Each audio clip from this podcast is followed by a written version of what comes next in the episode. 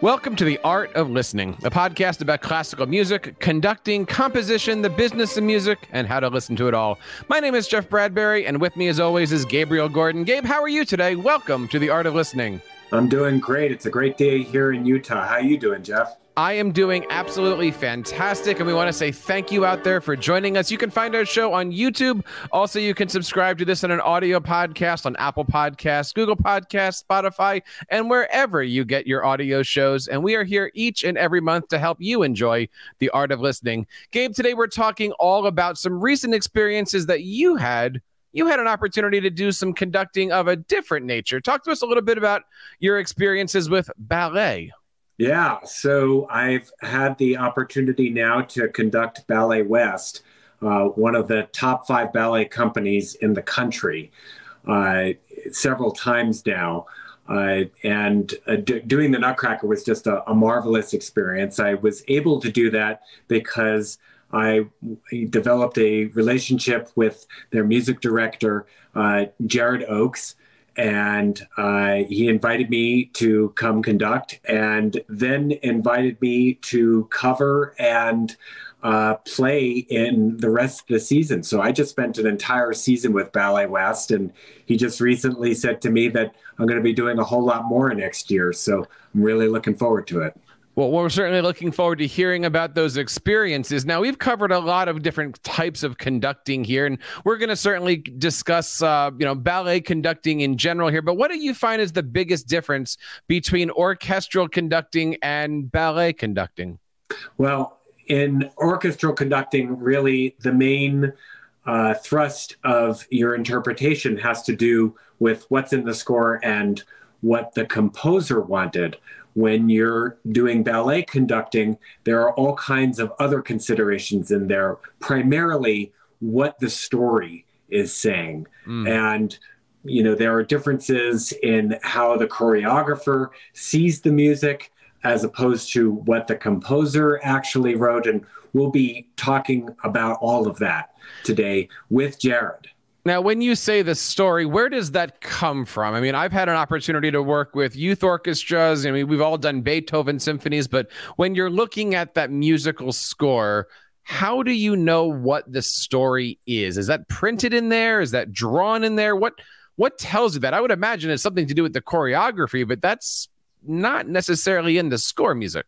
No, as a matter of fact, you have to add all kinds of things to the score in order to make sure that you're following along with with what's happening. And you know there are all kinds of tempo changes and breaks and things that you would normally do with the music in the symphonic setting that you absolutely have to do in order to accommodate what the dancers are doing.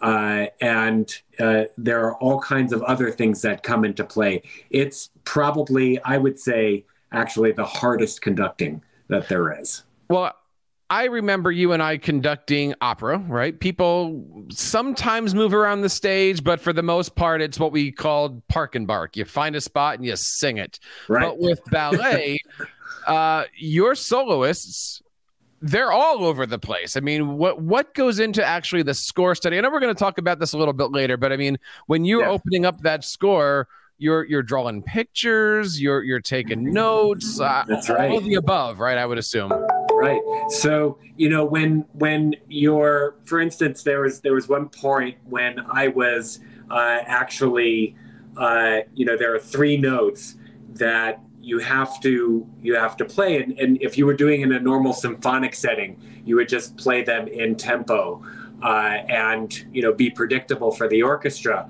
But uh, in in ballet cases you have to actually wait for them to pose uh, for each for each note. So they are not going to be in time. And the orchestra needs to know that. And, and in in one case it's it's a certain pose and then the next note will be another pose and then the third one might be a lift so you'd have to wait even longer so you actually have to draw those into the score to make sure that you know what comes next you know not to get too conductor nerdy here and this is mostly an audio show too but how do you prep that beat if you don't know when the beat is going to happen in the moment oh it's it's got to be fast and the orchestra the orchestra needs to know and sometimes they just know it's going to be sudden You know, it's it, you you have to wait, and there are sometimes uh, at like the especially in Nutcracker. So Nutcracker, you're doing 26 shows, and it's going to be different every night,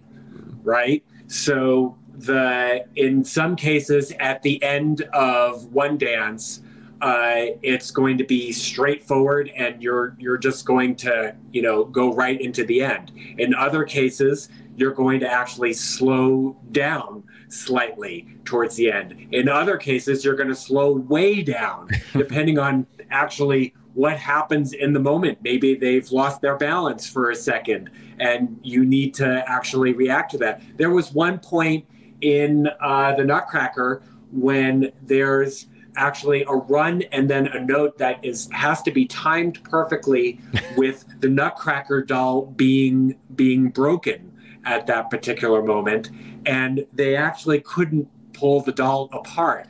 So I actually had to wait until they pulled the doll apart and then continued with the music because otherwise the next music wouldn't make any wouldn't make any sense. So you have to constantly be on watch and the orchestra which is in the pit and can't see the action, they have to watch you. You are like way more needed on the podium for this than you are for symphonic works. That's for sure. Now, one of the things that you had the opportunity to do during this run was to sit down with Jared Oakes, the main conductor of the group. How did you and Jared uh, meet each other?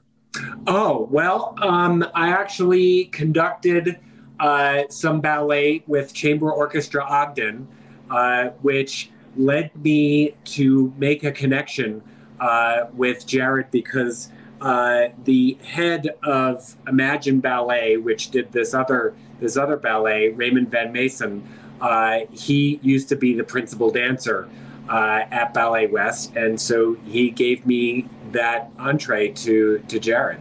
That's wonderful. And and yeah. what is it like when two conductors are sitting there talking about the same score? I'm assuming it's it's you know you have your ideas, he has his ideas. Did you guys click right away? Did you did you oh, work on it, each other? Like how do, how does how does this conversation go? it was it was a total nerd fest i can tell you that we just we just i mean it's like you and me jeff we just started talking about stuff and um, you know what's amazing is because you know he's he's pretty young. He's he's in his uh, later 20s uh, but he has so much more experience with this than i do. Uh, we just started learning from each other and uh, developed a great friendship pretty quickly. It was awesome. Now he's coming at this from a slightly different angle. We're going to play a few different excerpts throughout this episode here between Gabe and Jared, but Jared's coming at this from a different angle than you. You are a violinist. He is a piano player. Right. Um, obviously, when you're looking at a score, you're looking at it as a conductor. He has the opportunity to perform rehearsals is that an advantage? Is that just something that non-piano players have to work on? What what do you see as the difference between, you know, piano playing conductors, especially for things like ballets and operas, and non-piano players, mostly like you and I?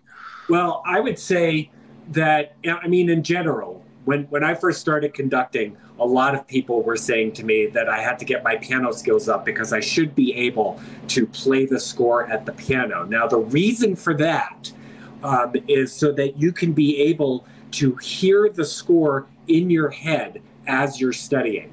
And luckily for me, I had many, many years of sight singing and uh, theory training so that I actually didn't need to sit at a piano in order to be able to hear the score in my head. So that skill, uh, you know, became became something that that I didn't necessarily need, and I was able to succeed without those skills. And there are many, many other string players, many people without piano skills who are able to do that, and, and that's that's an important thing. Um, in ballet, it becomes even more important because you need to be able to feel what the dancer is doing and, and what, what he's able to do because he's doing all of these sessions with the dancers uh, he can he can observe them over weeks at a time and be able to feel what is supposed to happen there. What I do in lieu of that is I actually attend these rehearsals where he's playing, and I watch the dancers as he's doing that. And um, what we've been able to do is figure out a system where he's playing and I'm actually conducting him as I'm doing the dancers. So we kind of bridge the gap that way. But he certainly has a huge advantage being able to play for the dancers. Well, Gabe, I know what your thoughts are between the differences between conducting a symphony and a ballet. Let's take a moment here and learn what Jared's thoughts are. Uh, we'll be right back, but here's our first excerpt with uh, Gabe and Jared.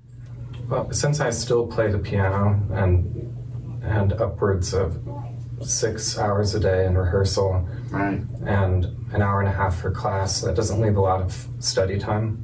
Right. At least it's hard for me to want to go home and study or even right. listen to music. For right. me, the music is done for the night um, many times. So a lot of my preparation is in thinking as a conductor, even when I'm at the piano.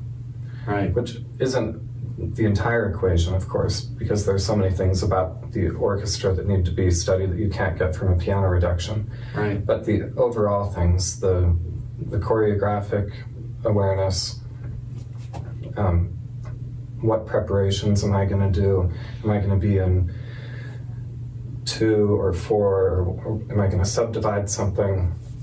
Right. All of that I do at the piano with the piano reduction. Right. And, and now I, now that I'm music director, I try to bring my orchestral score to those piano rehearsals. So if there's a, a moment, an extra moment, then I can open up the orchestral score and, and compare it to what I think is going on.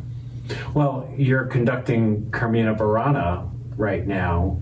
And uh, one of the things that you know I noticed when when I came to the studio was um, actually you weren't doing the piano reduction, and that was a special challenge for you this time.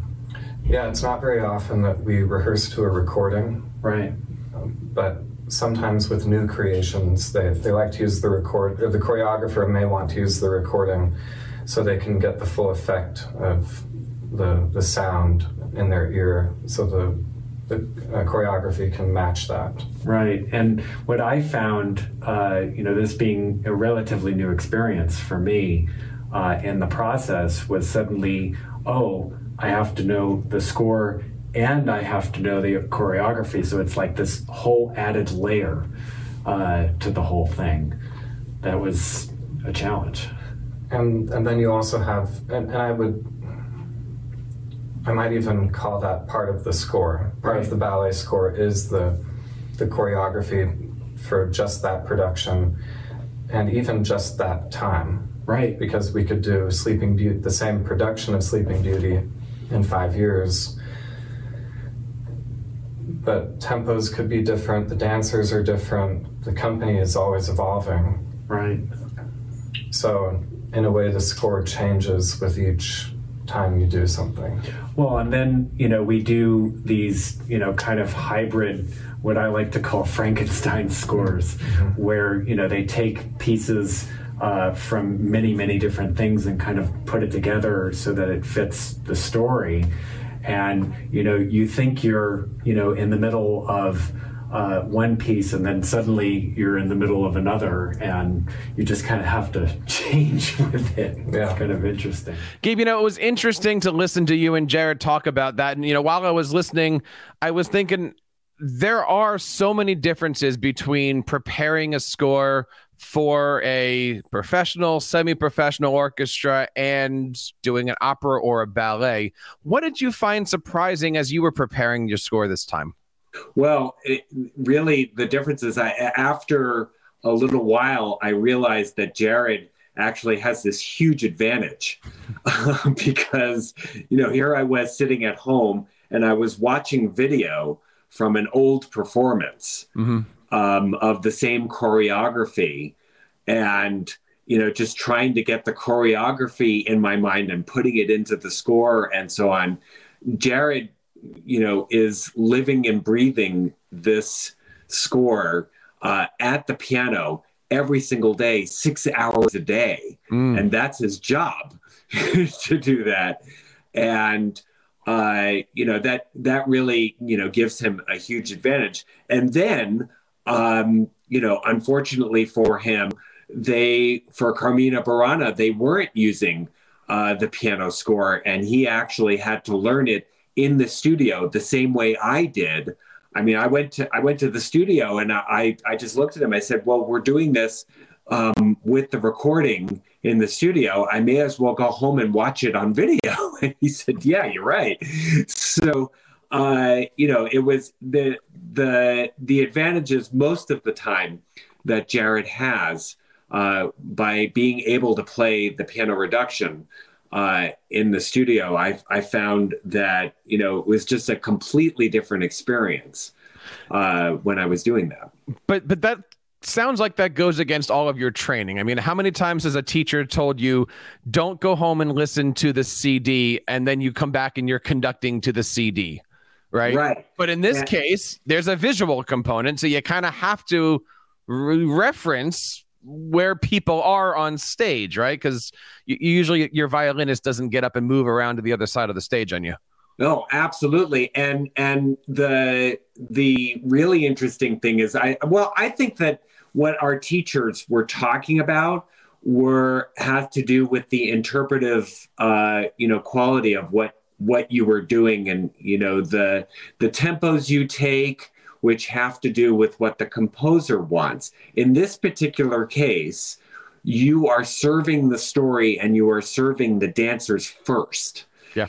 So the listening to an orchestra uh, go with the dancers that you're talking about, uh, that you're looking, um, is actually far more useful in that sense. And so, you know, really being able to to do that, really, the, I would say the ideal thing would be as if you had a video. And and in carmina burana's case i actually had that because it was a fairly recent uh, video of it. Um, i actually had the the dancers who were going to be dancing those parts um, on the video. So i knew what their tendencies were going to be and i knew that you know they were going to be doing different things uh, for that but uh, in the case of uh, you know this particular um, version of Prokofiev's Romeo and Juliet, I was watching a video from 1991 uh, of completely different dancers. So I knew that there was going to be some variation in there, especially when it came to the pas de deux. Uh, you know, with what the dancers were going to do, but at least I was going to be familiar with what they were going to do, what their moves were going to be. And since I was familiar with those dancers and their tendencies in general, I could then extrapolate from that. So listening and watching the recording becomes actually an essential part of all of this. When you're looking at the differences between conducting just regular orchestral pieces and working with operas, working with ballets. And, you know, we talked a lot recently about working with soloists. You realize that, you know, you as a conductor see the schedule. Okay, we're doing Tosca, we're doing Nutcracker. I, I learn Nutcracker so I can conduct this series of Nutcrackers. But when you're working with those ballet professionals or those opera singers, they've been practicing that role for years Right.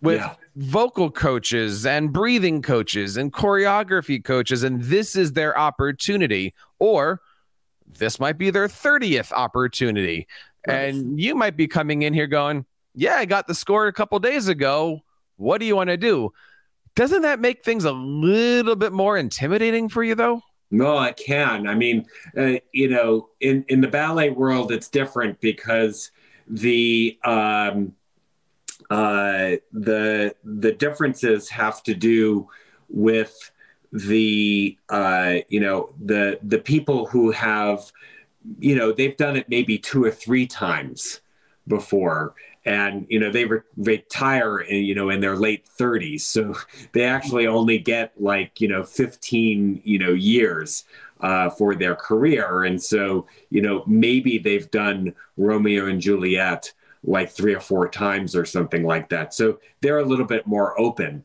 uh, to interpretation but really you know prokofiev can put whatever you know whatever tempo marking he wants on there it doesn't matter. It's up right. to them, you right. know, what what's going to happen. Uh, the the great story that I like to tell about what the composer wants and what actually happens in the ballet it has to do with Copland and uh, Appalachian Spring. He and Martha Graham agreed on a whole plot line uh, for Appalachian Spring, and he wrote the music according to that plot, plot line and sent it to Martha Graham. And, and Martha Graham said, okay, you know, I'm going to make the choreography for this. And in about six or seven months, uh, we'll get together. So Graham says, okay, uh, we're ready now. And, and uh, Copland flies over and, and starts watching the ballet. And he turns to Martha and he says, this, this isn't even the same plot line. it's like a totally different story. And Martha Graham says, yes, that's how it is. And, and Copland just let it go because he knows it, his music is serving the story. And, uh, you know, the, the music doesn't necessarily go with what the composer wanted. And that's actually the subject of uh, the next excerpt uh, that we're going to hear with me and Jared. Oh no, I, I, mean, I, when when I make additions in the score, like I mean, there are some times when you know something is meant to go right on, and you have to stop because something else is going on. That that becomes a new part of the score because of the choreography. Absolutely, and yeah, it's it it's actually a fascinating way of you know figuring these things out because you know as an orchestral conductor you know, very often a lot of conductors, I think, are kind of, you know, you have to do it this way, and this is what the composer meant.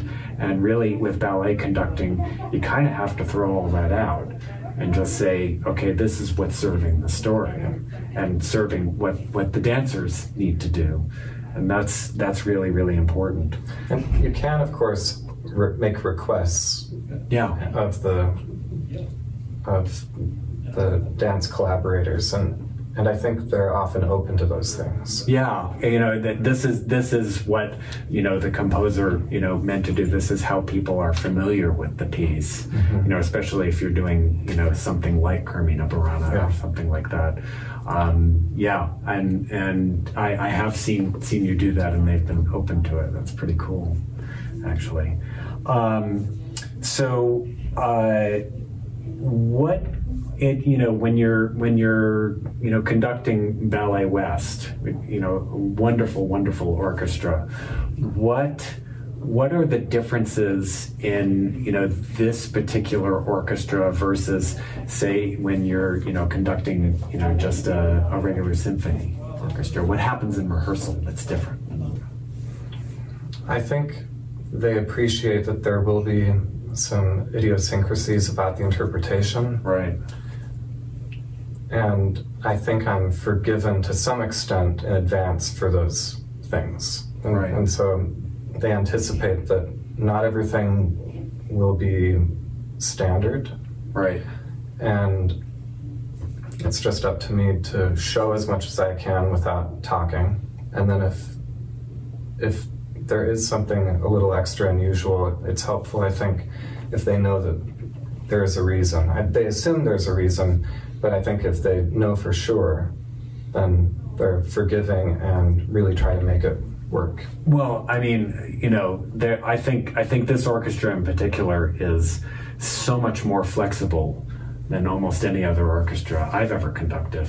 Um, just for that reason, you know, especially when we're doing Nutcrackers, it's going to be different in some way, shape, or form every night uh, with a different cast and you know different people doing the pas de deux and all of that. Um, and you know as well, uh, we were just talking about this. Uh, you know, if you do Carmina Burana with you know regular symphony with the choir right there and the soloists right next to you and all of that, that's one thing. In this particular case, the orchestra is in the pit, the soloists are on the stage with the dancers, and the choir is in a loft way above there. It's way harder. Mm-hmm and to do that. And they're mostly listening to the piano in their monitor. Exactly, exactly. So yeah, I mean, you're you're keying into completely different things. There, uh, very often people talk about how harder how much harder it is to conduct when you know the players are that far away imagine the choir you know you're at the bottom of the pit on one side of the pit and the choir is what like 30 feet away 40 mm-hmm. feet away i mean that's crazy I was really nervous about that aspect, but it just worked. yeah yeah i mean you kind of have to like throw yourself mm-hmm. out there and say yeah, come on Yeah. come on keep going And be as calm as possible. oh absolutely And that goes for any time there's a, a, a change. You know, if I'm if I'm doing two beats per minute faster, right usually that's more of a feeling than a tempo, or that's Right. how I have to think of it. If I'm going to inch fat, uh, do it and do it slightly faster or slightly slower, that that would be two beats per minute. But four beats per minute is pretty substantial for a dancer, I think. Well, yeah, I mean that that's the other thing about ballet conducting is that you have to be right on the money. And you know, in the case when again when you're doing nutcrackers, you have to be right on the money differently mm-hmm. every night. And that's that's really really important. And know what their tendencies are. And it's like okay tonight you know it's it, it's going to be these two. And you know i know they like to do an extra spin here and you know something else over there. And getting to know the dancers becomes almost as important as everything else. Yeah, and knowing what they typically feel comfortable with. I always want to be as consistent as possible. But if somebody likes to go fast, uh, it's better to go faster for them. Uh, I was once told that yeah um, it was Diane Oreo who said dancers don't like to feel held back. right So I want to be aware of those things. If someone likes to move slowly, then I can do it a little bit um, more slowly. Um, but that can also be dangerous. Right, right. And For, well, you have to um, like just find it. I remember one of the first things Adam Sklute said to me was, you know, you have to lead them into that tempo because I was a little bit, a little bit behind, and you know, stop waiting for them. I, I was like being a chamber musician, and I was waiting for them, and it's like, no, don't wait for them. Lead them into it. There's um, there's a part in in a variation in Giselle yeah. where I do something that I don't know if other conductors do, but I I use a, a retard to show them what the new tempo is going to be at the end of the retard into a fast tempo. Yeah. So I, I call it um, retarding into a Like a a fast tempo. tempo. Yeah, yeah.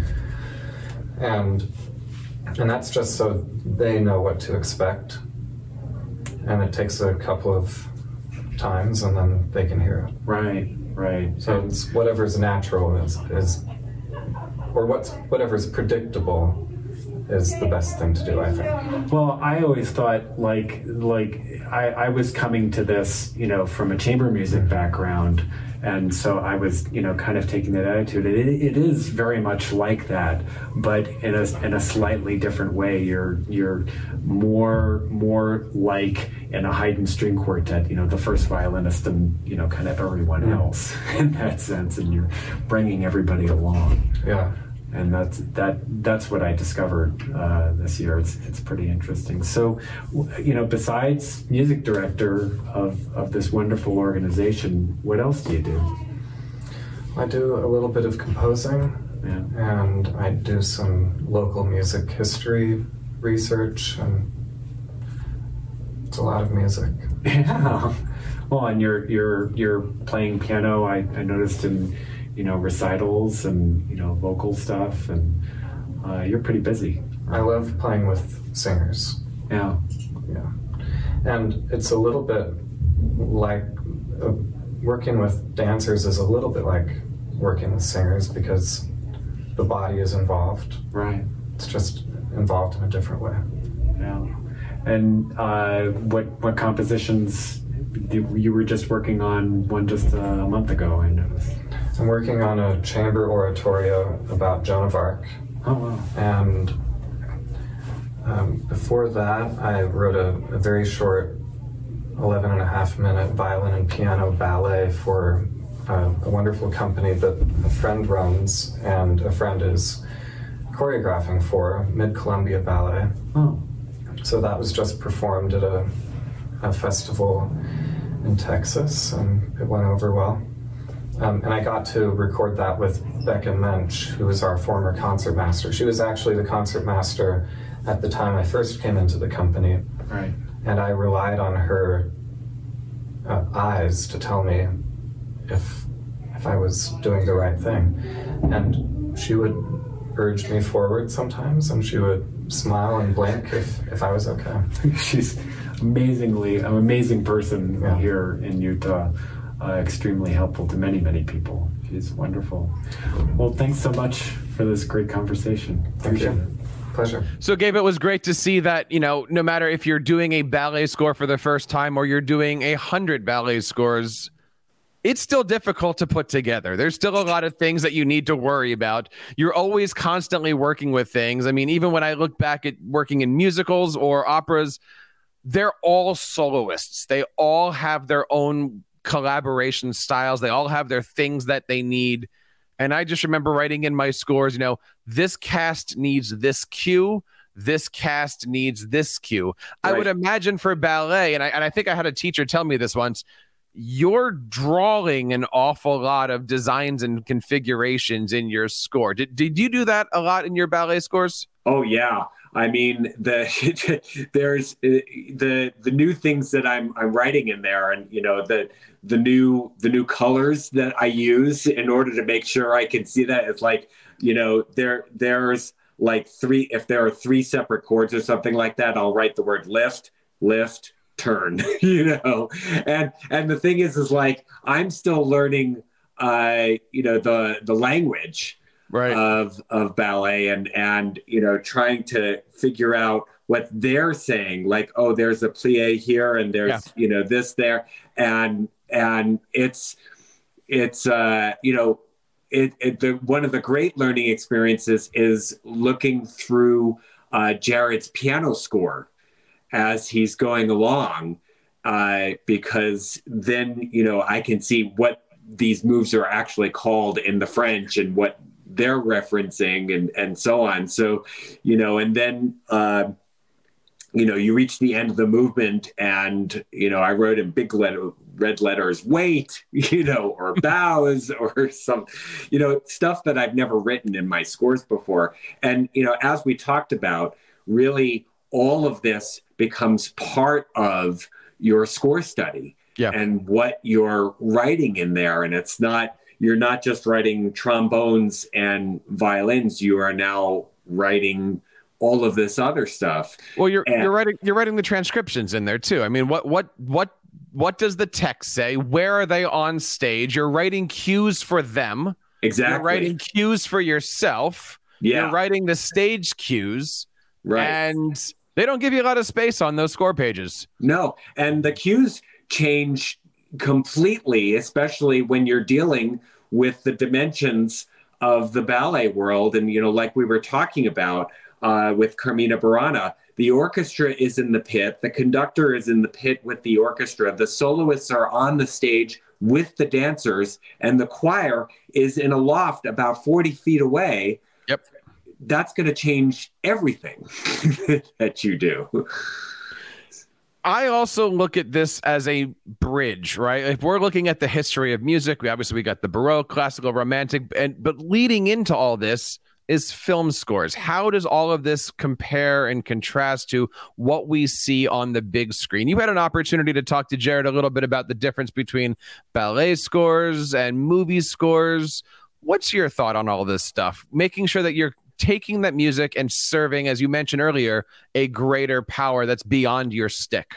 Well, like like we were just talking about in the last excerpt, um, it's it's all about the in the service of the story, and you know, great directors like to get composers that can read their mind and you know know that uh, you know the music that is going to accompany the action in the movie is going to you know, be be what they want it to be.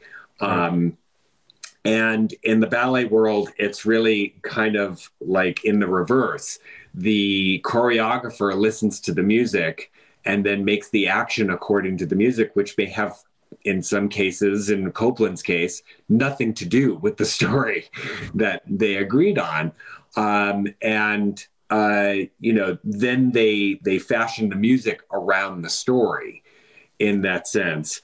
Um, and what I find really interesting is how the Ballet West Orchestra has become its own personality in that sense. You know, we talked a lot about how you have to deal with um, you know what a youth orchestra's needs are, what a community orchestra's needs are, and you know what uh, the New York Philharmonic's needs are, and they're all different needs. For uh, the Ballet West Orchestra, they have their own personality and their own needs, and for that matter, um, you know, as as we talk about, uh, they have that much more flexibility because from night to night they know that it's going to be different and it's not necessarily what's going to be what's printed in the score. And that's what me and Jared uh, talk about in the next excerpt. Yeah, I would imagine actually that it would be the same for film scores in that way. That you know, John Williams, you know, if he's if he's composing a score, um, you know, the the director really has the final say in you know what that moment should sound like, and I think a lot of directors talk about that about how you know this composer reads my mind mm-hmm. and knows how to do that. So everything is in service to the story yeah. like you said. And the drama too. There may be things that i don't notice musically because i'm just conducting this movement and then i let it breathe and then i go on to the next movement. But um, a ballet master uh, or rehearsal coordinator, uh, rehearsal coordinator, excuse me, um, an artistic director, a choreographer will pick up on on things like the the amount of time between movements. Right, right. They will be naturally more sensitive to that pacing. If I'm not tuned into it, maybe in earlier rehearsals or dress rehearsals, I'm so focused on on the musical aspects that maybe I'm not tuned into the dramatic arc. Right. Which I think you you do naturally. I've seen you uh, pick up on dramatic things um, really really fast with ballet. Yeah. And and in a way that's also part of the score. Right. You know the the pacing, the the tempos have to serve the the overall pacing, not just the steps. So I also thought um, it was really great uh, that Jared was telling us, um, you know, all the other things that he does because you know we we can't just do one thing as musicians. Uh, we have to be able to you know keep the creative energies alive. He's a busy guy, that's yes. for sure. Yeah, that's for sure but there's something about being busy, right? When you have multiple performances, maybe multiple organizations, multiple or ensembles, you do have the opportunity to conduct the pieces more than once. I, yeah. you and I have had this conversation. You know, we all have our stacks of scores that if we ever need them, we just pull them out. What is your philosophy on reusing scores? Um, starting over. I mean, it's one thing to grab a Mozart score, you know it, you've marked it up, it's yours, you know it. But as we mentioned earlier, when you're dealing with an opera, when you're dealing with a ballet, there's a lot of personalized information in there that's only for that production. Have you thought about what happens the next time you get a chance to do the Nutcracker? Would you start over with a fresh score or would you erase everything? How does all that work? Yeah, I you know, I I haven't experienced a different production of a ballet yet. so I, I don't know.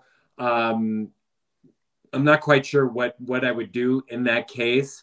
Um, I know that as I was making notes for the choreography and the scores that I was marking, I know, you know, unconsciously or semi consciously, I was leaving room for other notes in there.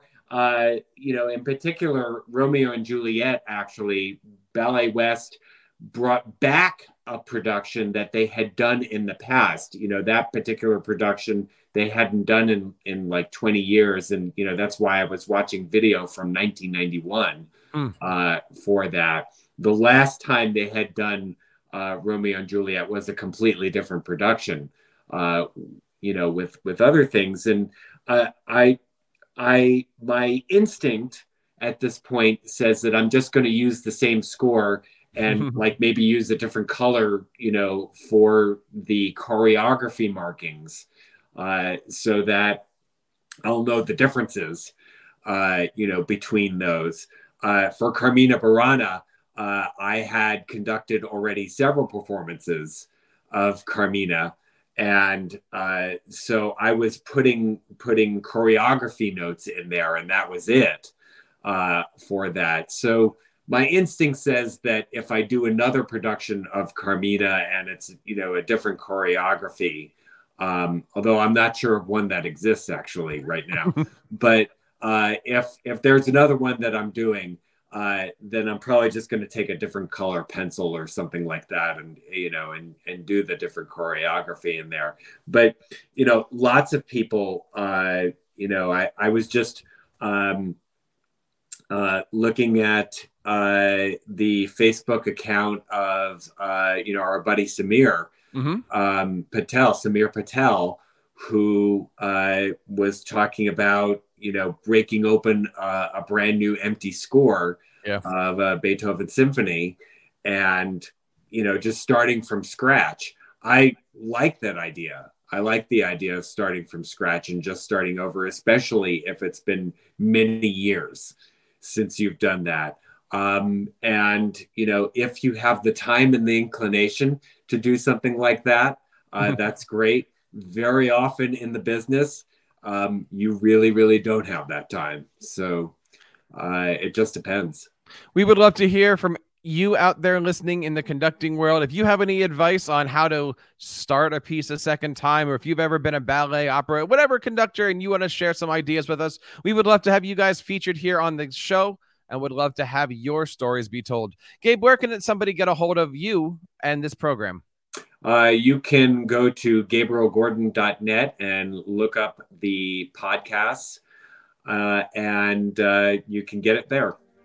And we hope that you've enjoyed this program. Don't forget to hit that like and subscribe button on Apple Podcasts, Google Podcasts, Spotify, or of course over here on our YouTube channel. We would love to have you guys as part of the Art of Listening family. And that wraps up this episode of the Art of Listening on behalf of Gabriel and everybody here. My name is Jeff Bradbury. Enjoy the music.